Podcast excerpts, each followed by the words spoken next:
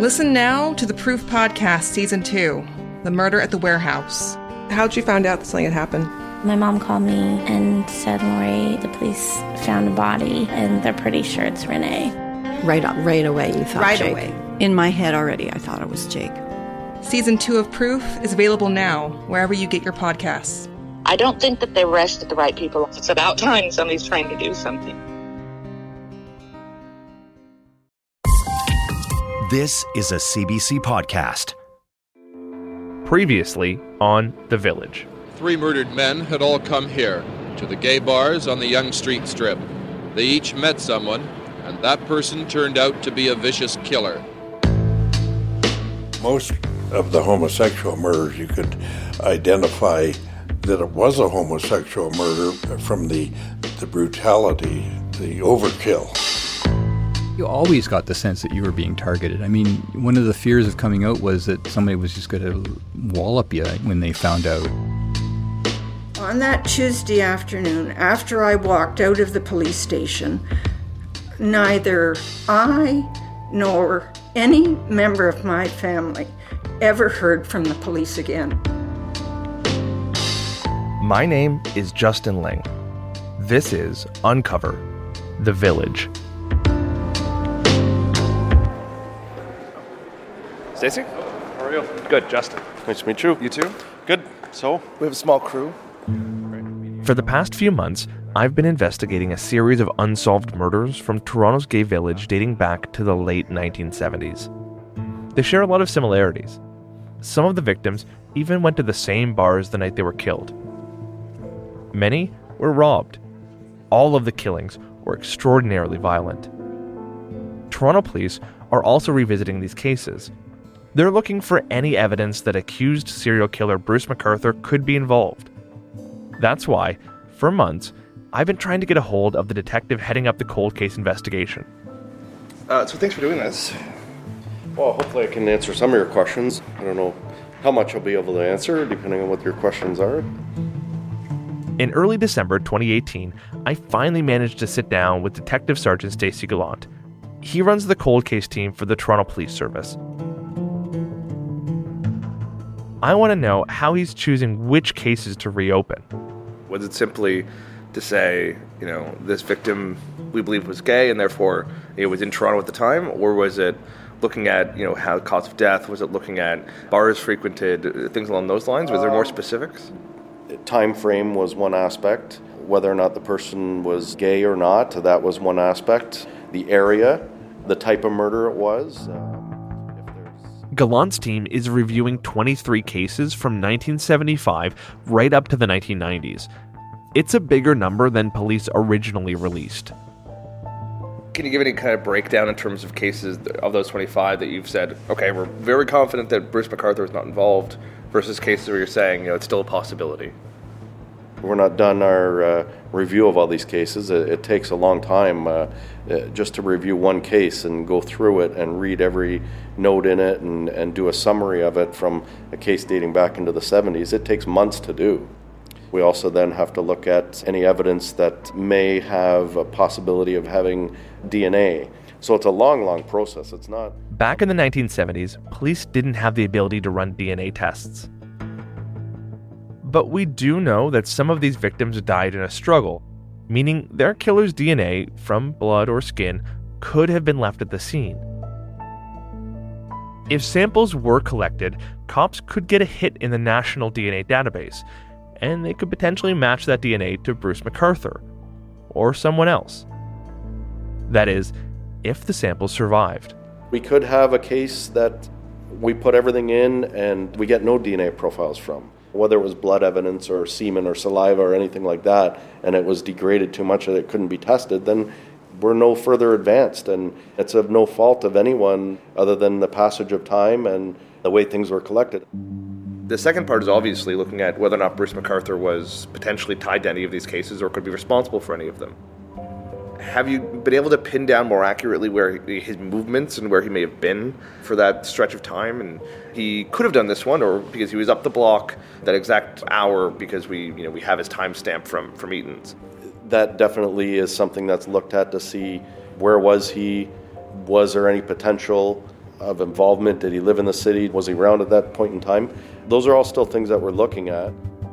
It's become pretty clear that Gallant is going to be sending a lot of my own questions right back at me. The investigation. But uh, I can tell you at this point in time, we've had nothing jumping out at us in any of these cases right now that would suggest any involvement by him at this point.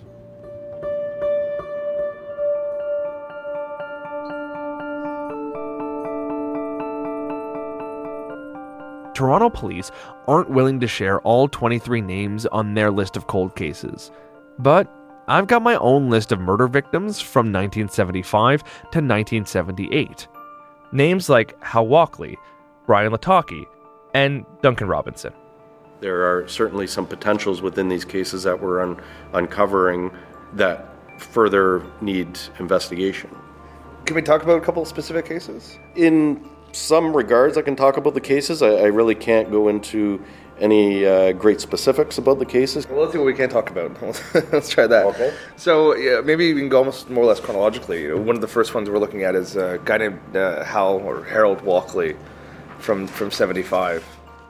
Harold Walkley is the university lecturer who died in 1975. Police said he'd brought someone home and was killed in his apartment. Police say the investigation is virtually at a standstill because of a lack of information. Obviously, there must be a, much more difficult time in terms of finding kind of living relatives and living friends. But have you have you made any progress in terms of uh, kind of pinning down what may have happened in his last days? Uh, contacting friends and relatives at this point really don't come into play for these cases unless it was to advance to the point where we have a usable DNA profile. Then we have to start trying to track people down. That really These murders happened at a time when there was an incredible distrust between cops and the community. If investigators were to make a new call out today for witnesses and information, maybe something would shake loose. Gallant doesn't seem to agree. The original investigations in all of these were done as any homicide would be done today. It's a fulsome investigation. Every lead was examined at the time. There was really nothing left to do with the case back then. There was nothing left to do with the case back then?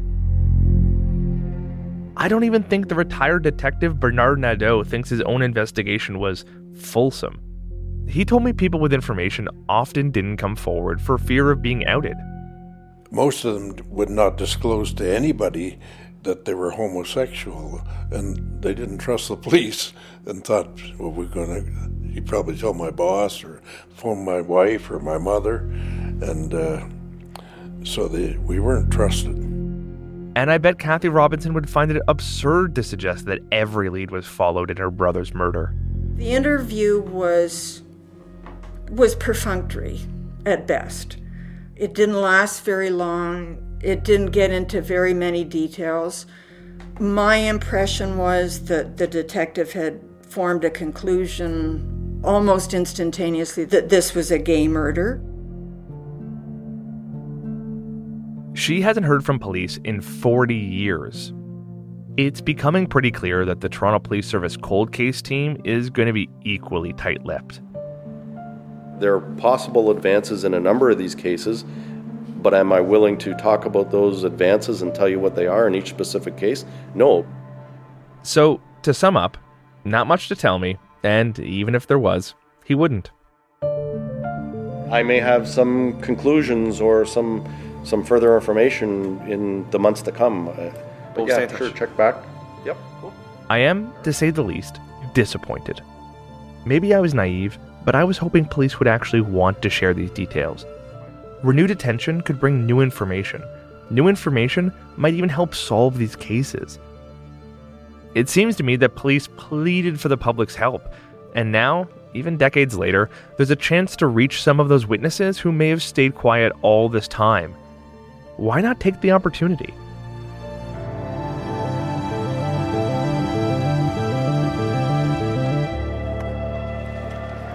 Yeah, I mean, you know, this is, I guess, what you expect from Canadian cops, which is you know tight-lippedness. You know the belief that if you say anything about a case ever, that it's going to come to bite you in the ass, and that the public will never help you with anything. That's what they were doing in these four missing persons cases. That's what they're doing now. It's kind of police mo.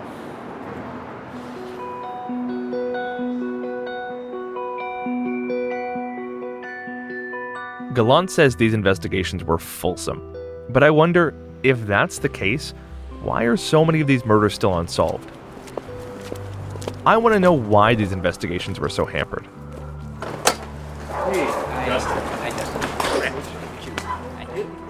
To do that, I go see Reverend Brent Hawkes. He's been a fixture of the community for more than 40 years. He even officiated Canada's first same sex marriage. Now, we have some dogs that they won't bite you, but they might lick you to death. But John's going to take them upstairs and babysit them. One of his dogs likes me, the other, not so much.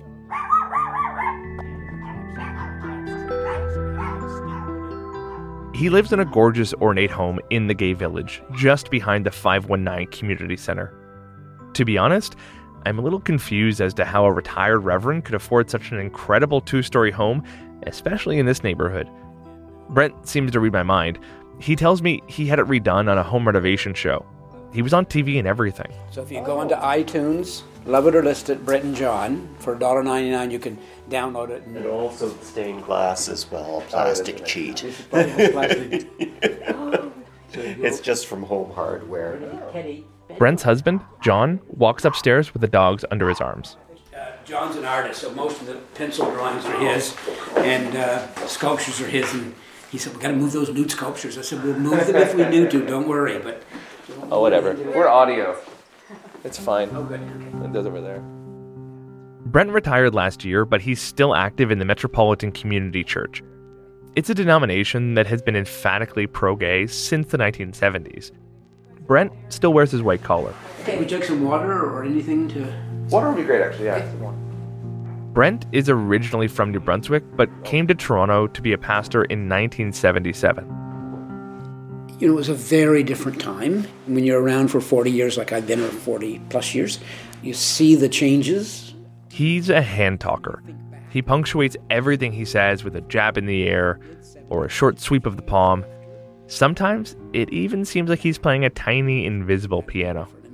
The mid 70s were just a few years after same sex sexual behavior was decriminalized. You know, up until 1969, gay people were thrown in jail for simply having consenting adult sexual activity. And so people were still living with that fear uh, of being arrested uh, and going to jail just simply for making love to somebody of the same gender.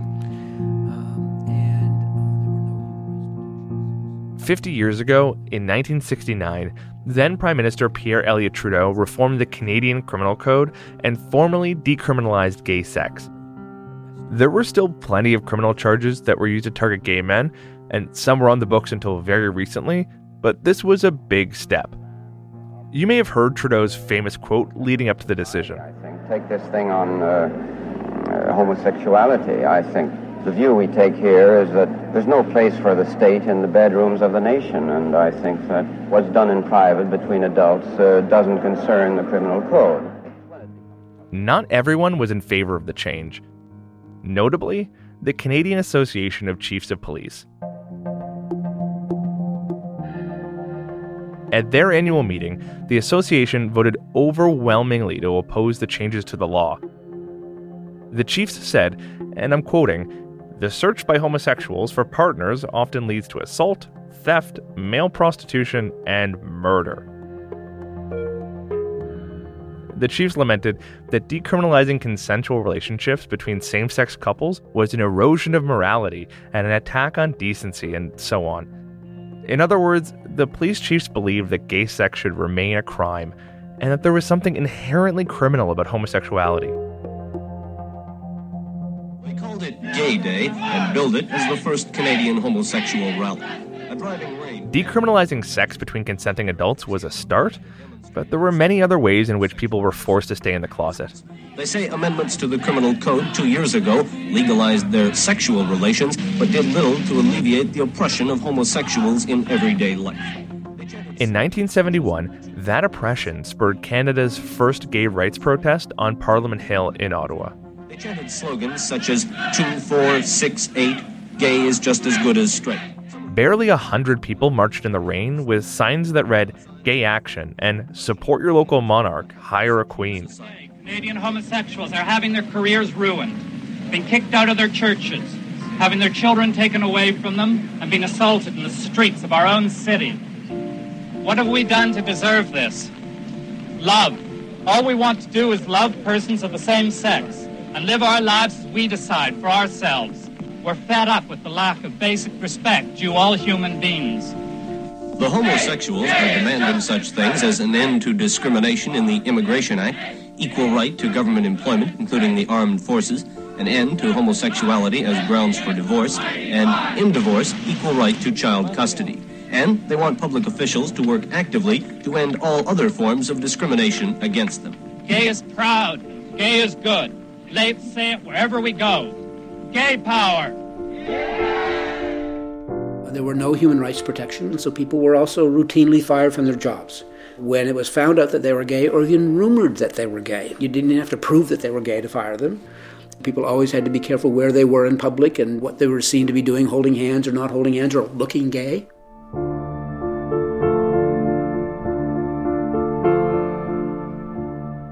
I mean, the social scene, frankly, consisted of the bars.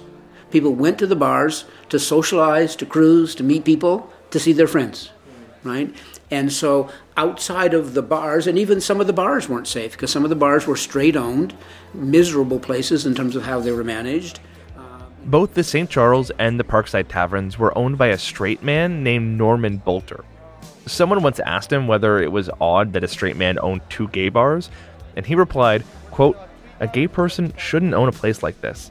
He'd get too emotionally involved. These places obviously weren't exactly ideal. But the world outside the bars wasn't much better. We used to say to people after various demonstrations that they had to leave in groups because they either were afraid that the skinheads would beat them up, or the gay bashers in those days would beat them up, or the police would. I can only imagine you must have been hearing from people from the community who said, I was jumped in an alleyway last night, I went to the police and they didn't do anything. Yeah. And not just that the police wouldn't do anything, that they would find the police pushing back. And, and they would be more fearful. So they weren't just victimized by being gay bashed, they were victimized by how the police responded to it, by either laughing or joking or dismissing and not taking it seriously. The repercussions of that, in terms of policing issues, were that people wouldn't report crimes that were happening to them. So if their home was broken into, or if they were beaten up in the street, they weren't likely to call the police because they were afraid of the police and what the police would do if they found out that they were gay. And similarly, if they were a witness to a crime, they would think twice about whether or not to report that. So, you know, all of society was poorly served by that kind of a culture at the time. At the same time, homicide cops are pleading with the community for information about a dozen murders of gay men and admitting to reporters that they're not getting any. Why is it that you're having so much trouble getting information on these three killings? It's the reluctance of the people in the gay community to supply any information to us. All we can do is ask for their assistance. It does seem like the cops in the 70s recognized their own obstacles. The body politic quoted one detective saying they would give anonymity to any witness if they would talk. But honestly, it's no wonder people didn't come forward. What would the reaction have been to read those sort of quotes at the time? You know, I think people would not believe that, frankly. The police in general did care about sexuality, and they cared about it in a way that they wanted to victimize the community. You know, they weren't neutral. Yes, there were, were some good cops in those days, but the institution as a whole could not be trusted. So, why would anybody go to the police and volunteer information? Why would they say, you know, I might have seen somebody with one of those guys? If they're afraid for themselves, it would take a pretty courageous person to do that.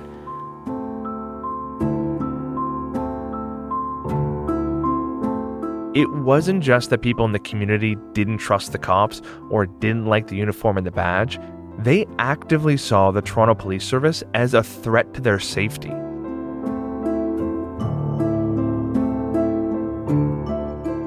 I knew a guy in our church who was a senior job in a bank, very conservative guy. He was on his way home one day and he went in to buy groceries and he noticed this cute guy paying attention to him. And he looked at the guy, the guy looked at him, they nodded, etc. Oh, that's kind of cute. So the guy got his groceries and he left. And as he left, he noticed the guy following him. Right? And the guy didn't want to like lead him to his home. He didn't know what how safe that was. So he went into a washroom.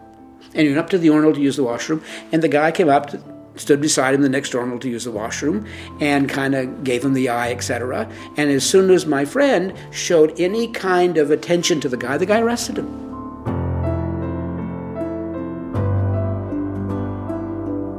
And it was horrifying for this guy. If it had gone public, that he had been arrested, he would have lost his job. His career would have been over. He probably would have had to come out to his family, which he hadn't at that point. He would never have gone into a washroom cold and cruised some guy in the washroom. He did it because the guy in the grocery store showed attention, followed him down the corridor, followed him into the washroom, showed some interest at the urinal, and so when the guy reciprocated, he was arrested. That's entrapment. That would never have happened otherwise.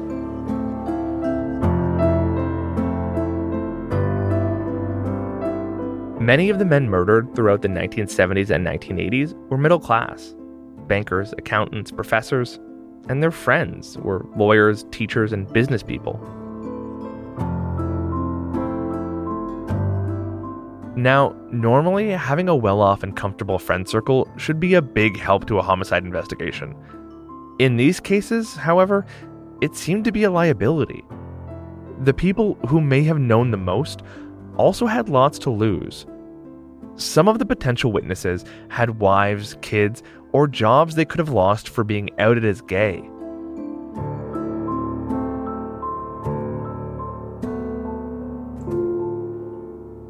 You know, one of the narratives that came out of the spate of murders was somewhat dismissive. It was, you know, what do you expect when you bring a stranger back to your apartment? But kind of what I'm hearing from you is that nowhere was safe, and that maybe the safest place of all, even given your options, was your home. Well, no, I think the safest place of all was the baths, mm. right? Um, of and course, they were, they were rated too. Maybe you have no idea what Brent means when he says the baths. They are, in short, men only clubs with saunas, swimming pools, jacuzzis, and a bunch of private rooms. They really started cropping up in a time when there were few actual gay bars. Bette Midler even used to put on shows in the baths in New York City. She earned the name Bathhouse Betty. They were incredibly important community hubs. But above all else, they were spots where men could have sex discreetly. Or at least, it was supposed to be discreet. In December 1978, just days after the murder of Duncan Robinson, police raided a Toronto bathhouse and arrested the 23 men found inside for committing an indecent act. That raid wasn't the first, and it wouldn't be the last. I'm going to come back to the bathhouse raids because they are really important for the queer history of Canada. But for now, Suffice it to say, the community felt like there was no door the police wouldn't kick down. One event in the summer of 1977 put a particularly sharp point on that fear. In Toronto today, police released the grim details about the murder of 12 year old Manuel Jacques, the shoeshine boy whose body was found yesterday on the roof of a Yonge Street sex parlor. Young Manuel had been sexually assaulted. On August 1st, 1977, police discovered the body of a 12 year old boy. He was found murdered on the roof of a massage parlor on Yonge Street. His name was Emmanuel Jacques. Also charged in the murder are three men who were employed as bouncers at the body rub parlor. Three gay men were convicted of his murder. Police say he was drowned in a sink full of water after being held captive for 12 hours. The three men had sexually assaulted and drowned him. It's still heartbreaking to read about. His death led to calls to clean up Yonge Street, to get rid of the porn theaters and the sex shops, to arrest the sex workers. A child had been murdered. The demands for change were understandable. While speakers urged the crowd to demand that provincial officials, along with the city, clean up Yonge Street, there were strong feelings about the death penalty being returned. Many in the large crowd at City Hall were urging the crowd to march on Yonge Street itself in a form of vigilante action. This was the main concern of police. But the aftermath of his murder had very dark implications. The shock and anger generated by Manuel's death was evident today at his funeral, one of the largest ever in Toronto. The murder seemed to reinforce what police had been saying about queer people for years that they were deviants. Dangerous, different.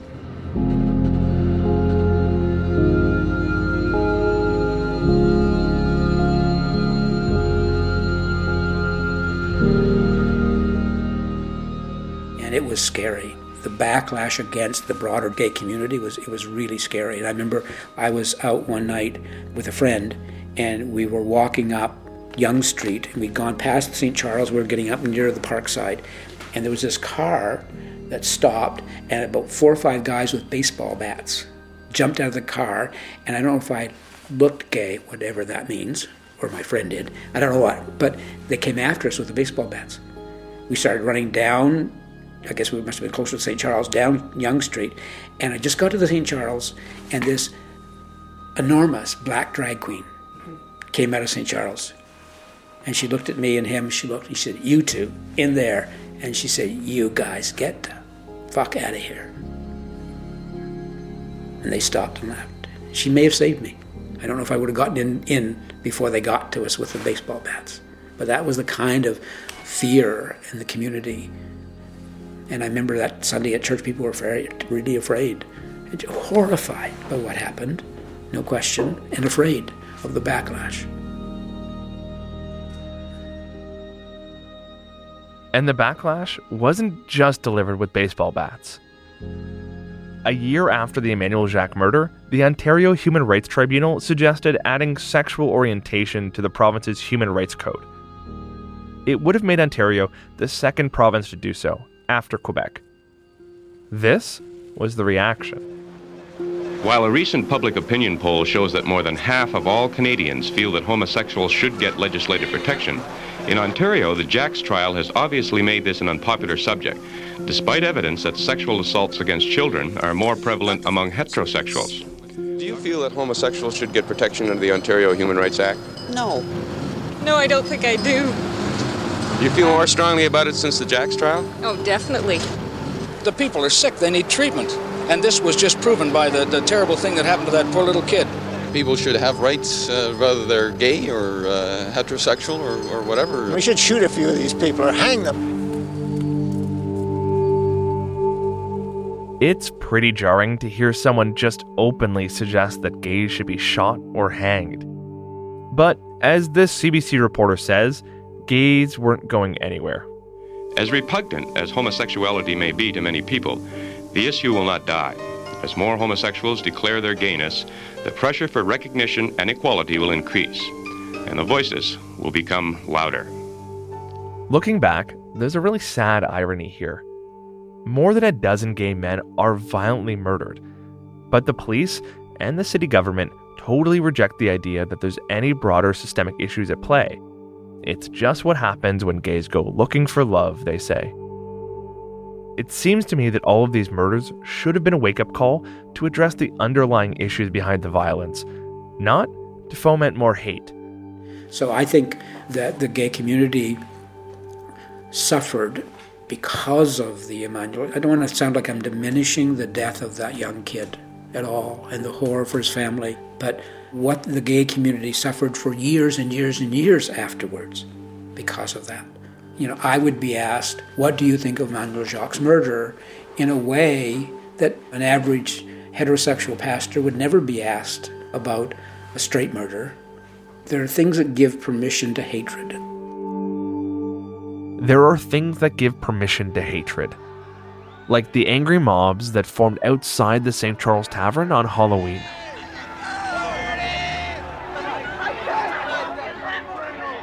Brent remembers those nights. And it started as a wonderful thing. The crowds would gather and people would cheer and applaud and stuff like that. And then it started to turn angry, ugly, when queer bashers would come and they would buy eggs in the local store and throw eggs. It continued and the police would do nothing, absolutely nothing. And then people were getting beaten up in the side streets because the queer bashers would be out looking for people on Halloween to beat, beat them up. And it became very dangerous. And the Pink Patrol. If the police were going to do nothing, the community was going to protect it itself. In the CBC archives, I find this old news story on film. It's Brent in 1977. For instance, we're going to provide protective activities if gay people want to go from one area to another, feel they need protection, they'll have five or six gay people to join with them. As protection, we plan surveillance where people will be going through the crowds with cameras taking pictures of people who are throwing eggs, rocks, or whatever, and reporting people to the police and trying to get the police to take some action. And if the police don't take action, then we'll be taking names and badge numbers of the police and trying to have that reported and taken care of later on. But Brent knew the community would never be safe without the institutions that were supposed to protect them. He wanted to build bridges with police, not burn them. And so George and I tried to get a meeting with the police. He's talking about George Hislop. He was sort of the unofficial mayor of Gay Toronto. And, like Brent, George was on speed dial for the city's reporters. The harassment and the attitudes of the law enforcement agency haven't changed. George founded the Community Homophile Association of Toronto, or just CHAT, one of the main gay rights groups at the time. Morning, Chat. Well, what is the problem? You think you're a homosexual. I see. And you'd like a little more information about this. Well, we'd be delighted to talk to you about it and be as helpful as we possibly can. Yes. Unfortunately, he died in 2005. Brent and George were quite the tag team. You know, people think that we were like media hungry, uh, which is not the case. We just happened to be conveniently available. George was an actor and uh, wasn't busy as an actor, so his partner paid the bills and, and stuff, so George had time free. And I was the pastor of the church, so I had time during the day. I was in the office working, so when the media needed to interview people, we were easy to get a hold of. They had a message for police about controlling the crowds at Halloween. Do your job. And they were persistent. They wouldn't even meet with us. They wouldn't even give a meeting uh, the first year. And so we pressured some politicians and eventually, somehow, basically got the message to police that they needed to meet with us. And so that year, uh, George and I went and met with the police. And I think there were three senior police officers who sat down and they didn't have any note paper. They said, okay, go ahead, state your piece. So we spoke, and they said, okay, thank you. Didn't ask any questions, didn't engage us at all. We're just there because they had to be there. Right? But George Hislop was brilliant. The next year when we met, before we even sat down, he would say to one guy, "Hey, I, your son just graduated from university. Congratulate! What's he going to do?" And another one, "Hey, I hear you just got a new dog. What would you know?" And like he had researched, right, information, and so that began to break down this kind of barrier. And they saw that you know looked reasonable. He's pointing to his white collar. Brent wasn't just some gay; he was a pastor, and it worked. By 1977, the drag queens had better police protection. Although hundreds of people lined Yonge Street four deep for several hours, this year they only had a few brief glimpses of the costumed transvestites. Participants this year arrived early and entered the tavern through a rear door, all heavily guarded by police. So we began to talk to them about how if they could just keep the crowd moving, if they could just say to the grocery stores in the area, don't sell eggs that day. You know, there could be a few things that could begin to dissipate this situation because it was getting really dangerous. It was an awful situation. So far, efforts by police to control the crowd have been enough to thwart any possible anti gay outburst. One senior officer says he hopes it stays that way through the small hours of the morning.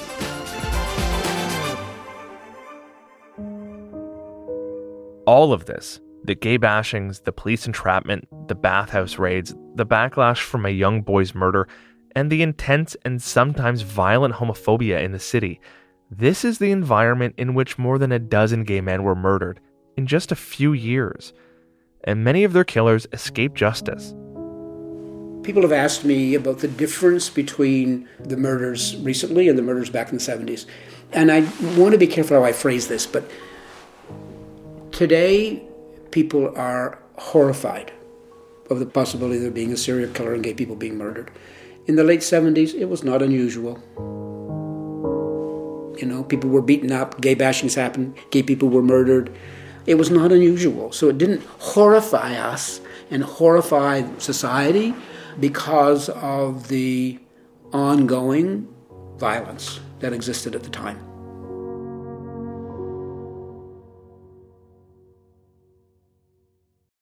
Back in 2020, the FBI claimed to have stopped a wild plot to kidnap the governor of Michigan. Thank you to the fearless FBI agents bringing these sick and depraved men to justice. The key to the investigation was an FBI informant whose recordings have never been heard by the public. until now. This is about pointing rifles at politicians and squeezing the trigger. From Campside Media and Sony Music Entertainment, it's Chameleon, the Michigan Plot. Out now, wherever you get your podcasts. In 1978, the murder of gay men was becoming, unfortunately, familiar. Police were called to this apartment building late yesterday after friends of the dead man, Alexander Sandy LeBlanc, broke into his apartment and found his blood covered body.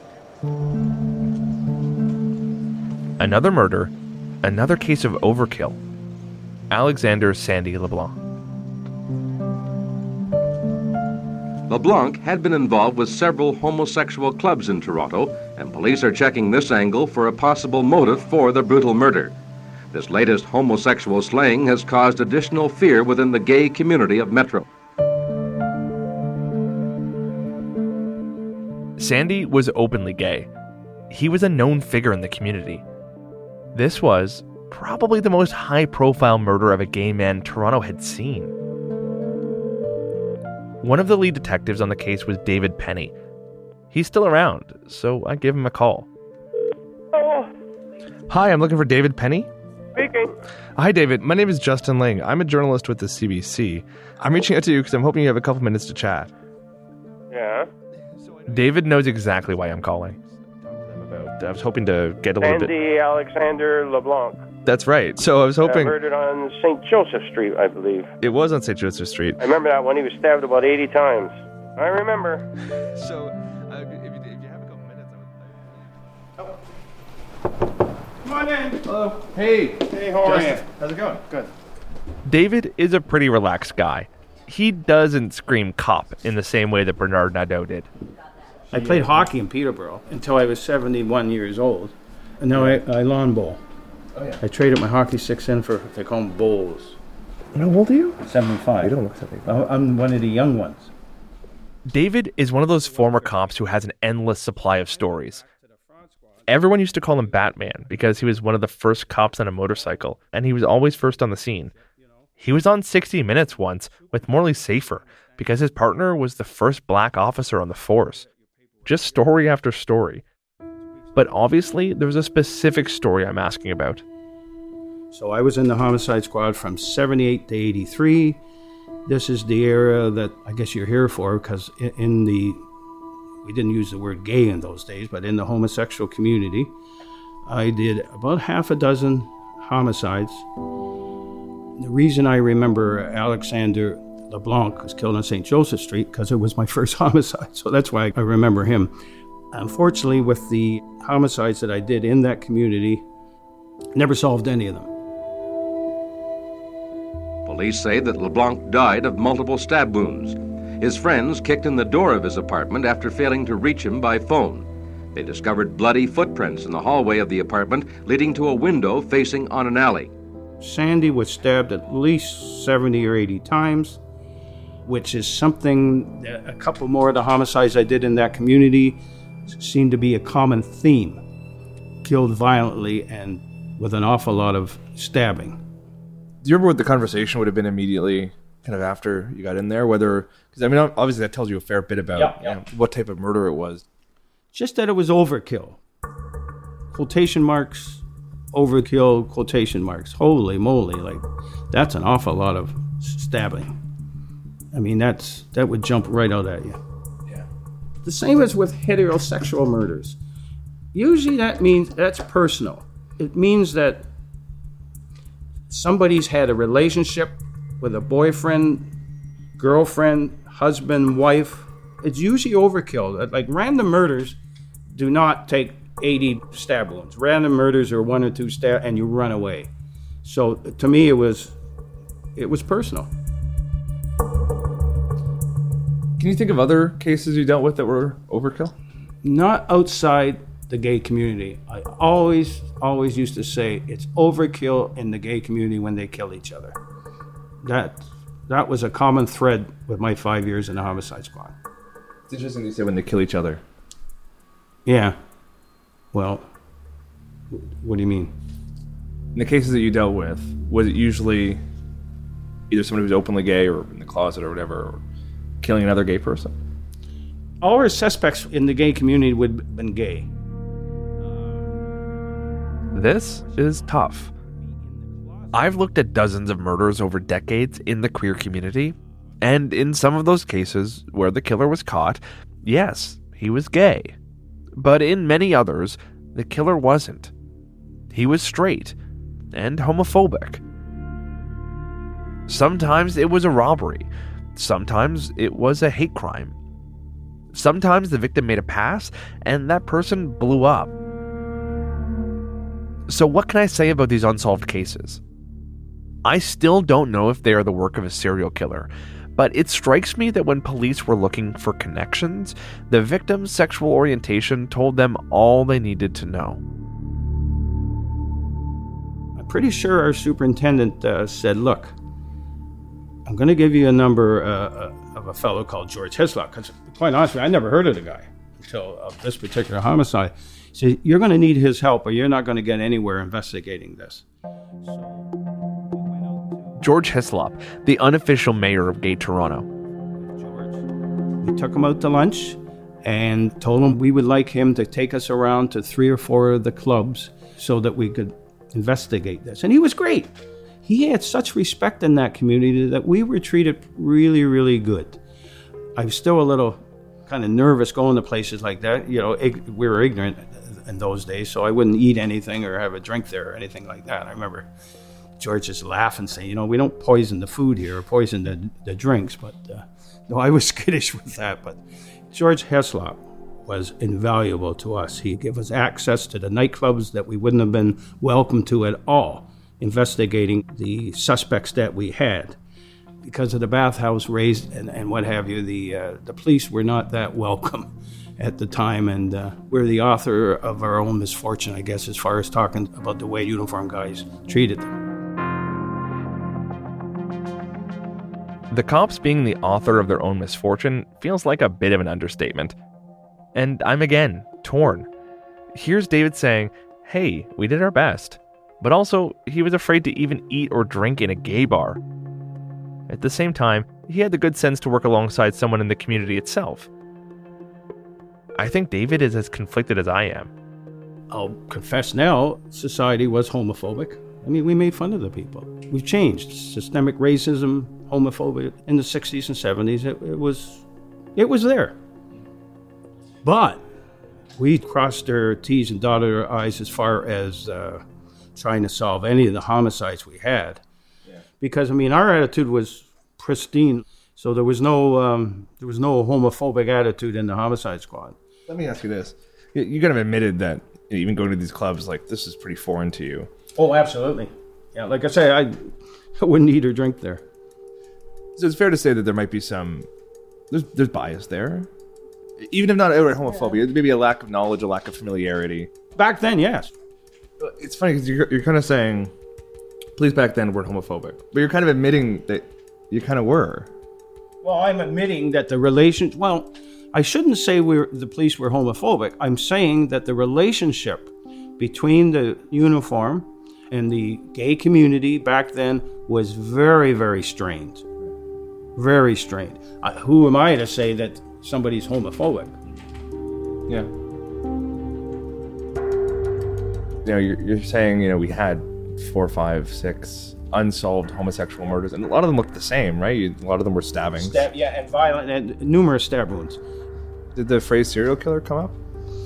No, no. I know where you're going with this with MacArthur, but uh, no, it didn't. I don't know if MacArthur was interviewed by me uh, because I don't have access to my memo books. I lost them in a flood.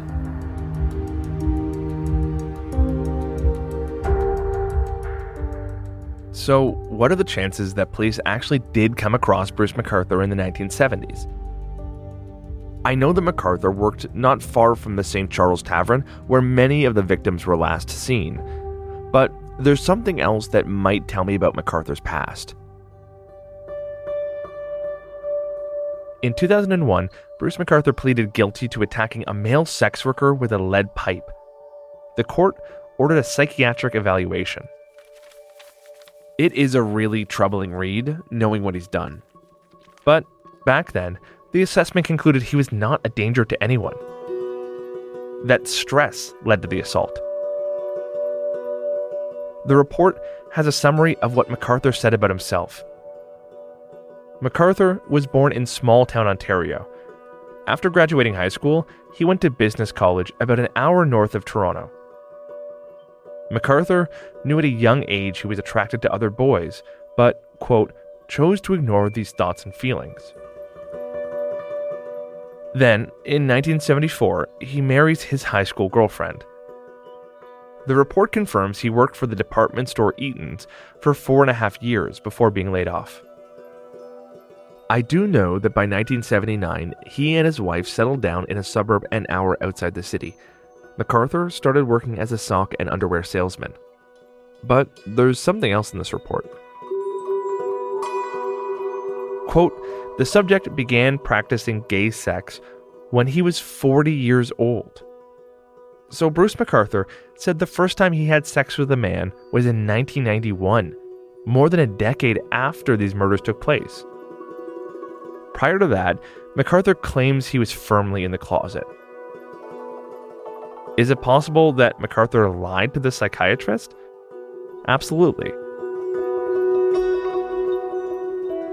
David is as curious about all of this as I am. If forensics had stored the evidence, especially that one about Sandy, all they would have to do, if it's a big if, if we've got that box containing the uh, the blood, it would be so easy because we've got MacArthur's DNA. It would be easy to solve that. It would be easy to link it to him. David says he hasn't heard from Stacey Gallant. He has no idea if the Toronto Police cold case team is using the DNA he collected back then, or even if it's still good. But he'd sure like to know. And whether that guy was MacArthur, who would be 26 at the time, because you don't start killing at 66. You'd start killing when you're in your late teens or early 20s. Social scientists will tell you that. Police will tell you that. Common sense would tell you that. You just don't start killing when you're an old man.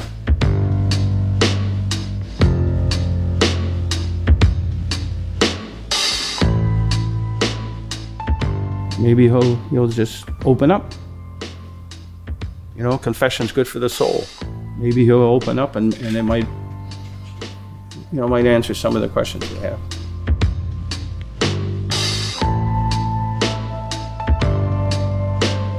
Coming up on The Village. Like right away, I thought he could have murdered Sandy. Right away, I thought that.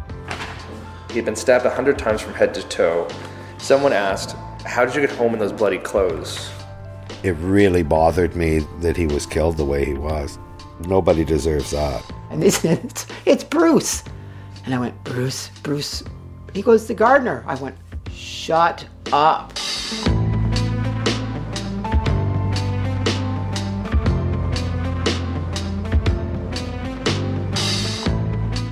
The Village is written and produced by me, Justin Ling, Jennifer Fowler, and Aaron Burns.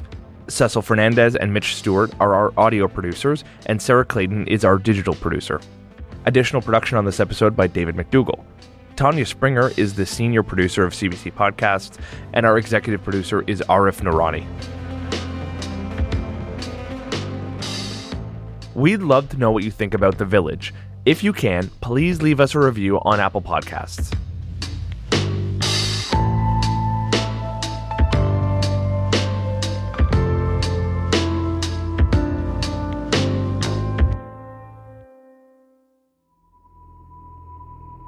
Uncover the Village is a CBC podcast.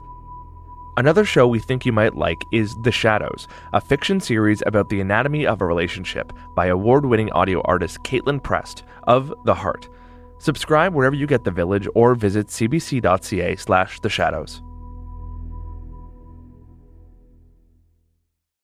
For more CBC podcasts, go to cbc.ca slash podcasts.